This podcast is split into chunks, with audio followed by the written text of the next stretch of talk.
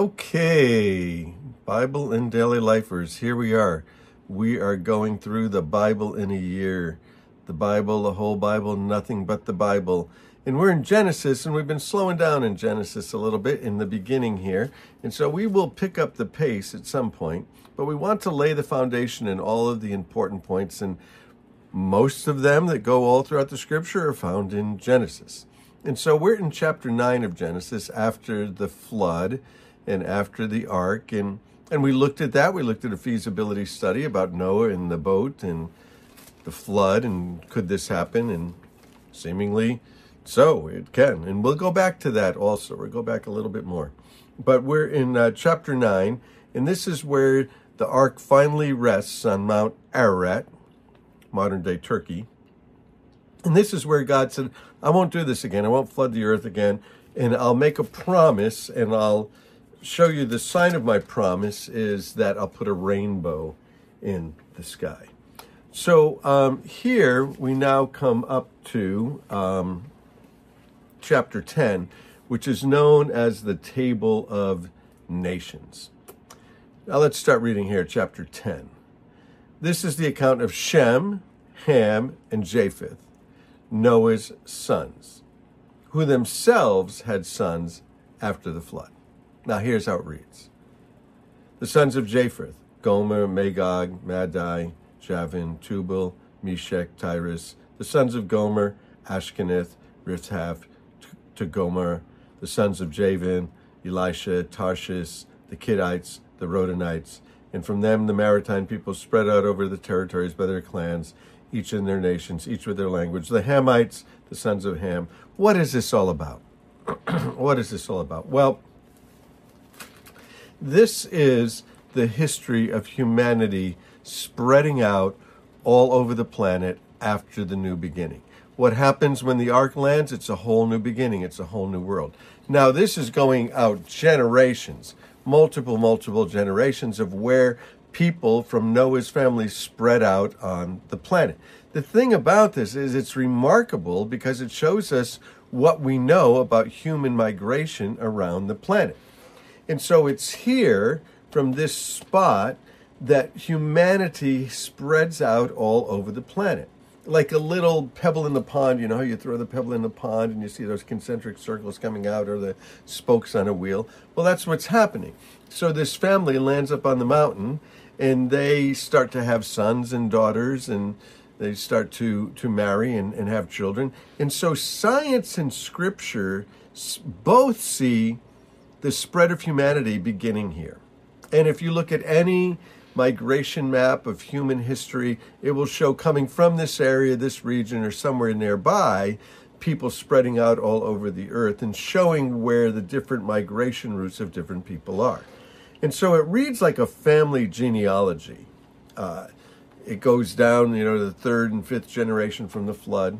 And the interesting thing is that this is in the Bible, and this was in the Bible way before Ancestry.com and 23andMe and where we could find our DNA and trace ourselves back and find out where we came from? Well, this is very, very accurate, this table of nations, this map of human migration throughout the planet, how people got everywhere.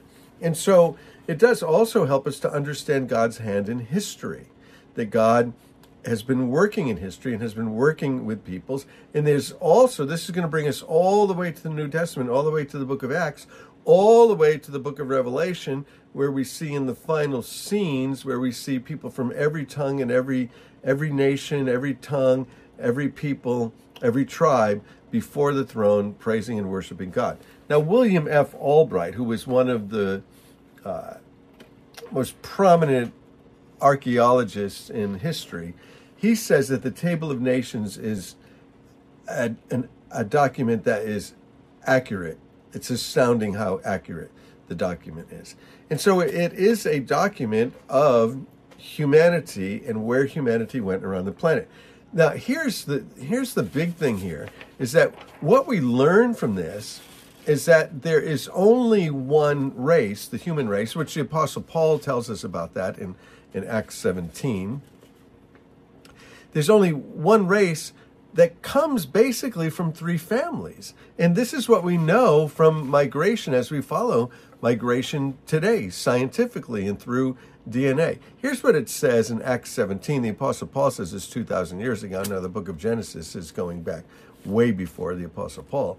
But Acts 17, Paul said, From one man, one person, some translations say one blood, he made every nation on earth, every nation of men that they should inhabit the whole earth, and he determined the times and, the, and places set for them, the exact places they'd live. This is Acts 17, 26 and 27.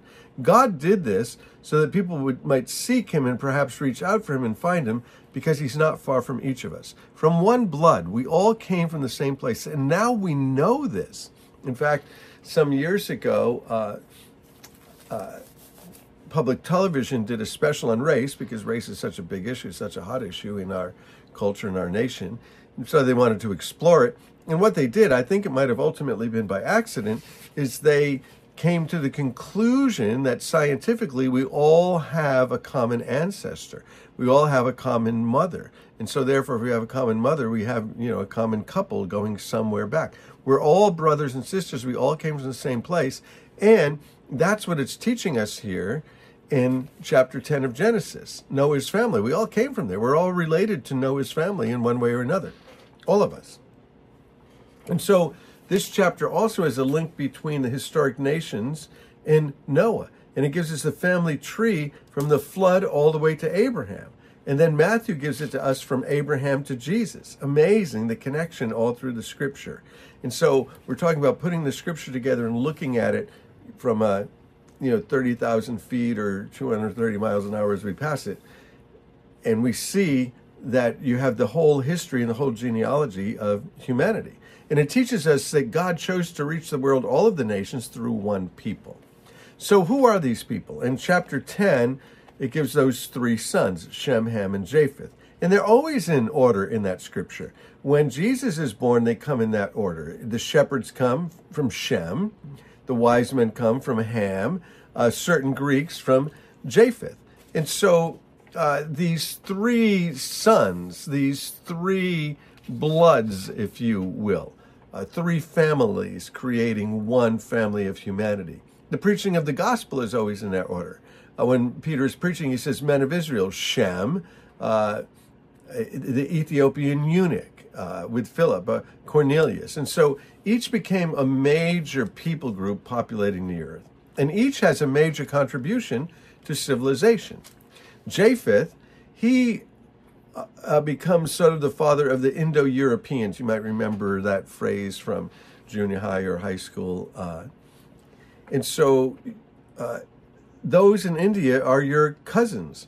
Historically speaking, um, both groups, the Indo Europeans, trace themselves back to Japheth.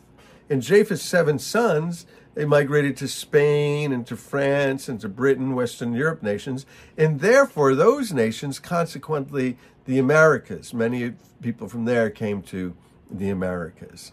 Uh, uh, Gomer to Gomer, the, the Turks, the Armenians, the Greeks, and and their contribution uh, throughout history has been you know intellectual enlargement you know uh, covering a wide geographical distribution. The next ones that you find are you find uh, ham uh, the, and ham and the sons of ham. And they are uh, many of the middle eastern people and the middle eastern people and the continent of africa. And almost all earliest civilizations were Hamite. The Egyptians, the Sumerians, the Babylonians, the Aztecs, the Mayans.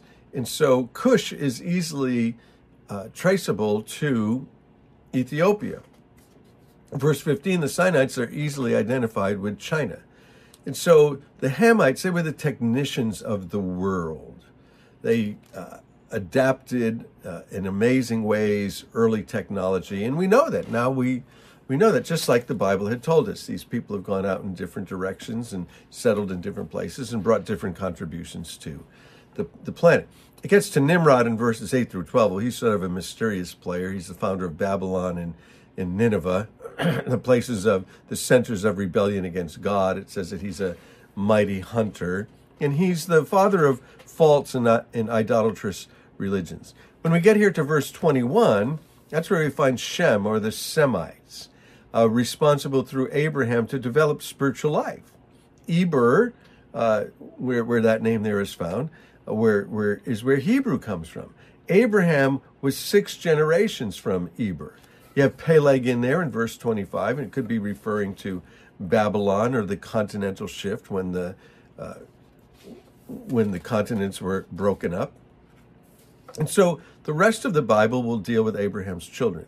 So basically, this document deals with the 70 families of the sons of Noah, the same, the same number of children that went down into Egypt. That number 70 plays all through the scripture 70 elders in Israel, 70 weeks of Daniel, 70 members of the Sanhedrin. Jesus sends out the 70. 70 scholars translate the Septuagint. Babylon captivity was 70 years. And so uh, Herod's temple was destroyed 70 years after Herod tried to kill the infant Jesus. So amazing document. The scripture is amazing. It shows where all the peoples of the earth settled. And most people, when they read this, they go right past it, not realizing that it's a document that gives us the history of all humanity way before Ancestry.com was born, way before 23andMe, way before all of that, way before PBS did a special on race that concluded that we all came from one blood, one place, one mom. So we're going to continue through uh, the Bible, and we will get there. We'll be in Genesis for a little bit more, and then we'll be in Exodus for a little bit, and then we'll start to move pretty fast. Hey, so love you guys.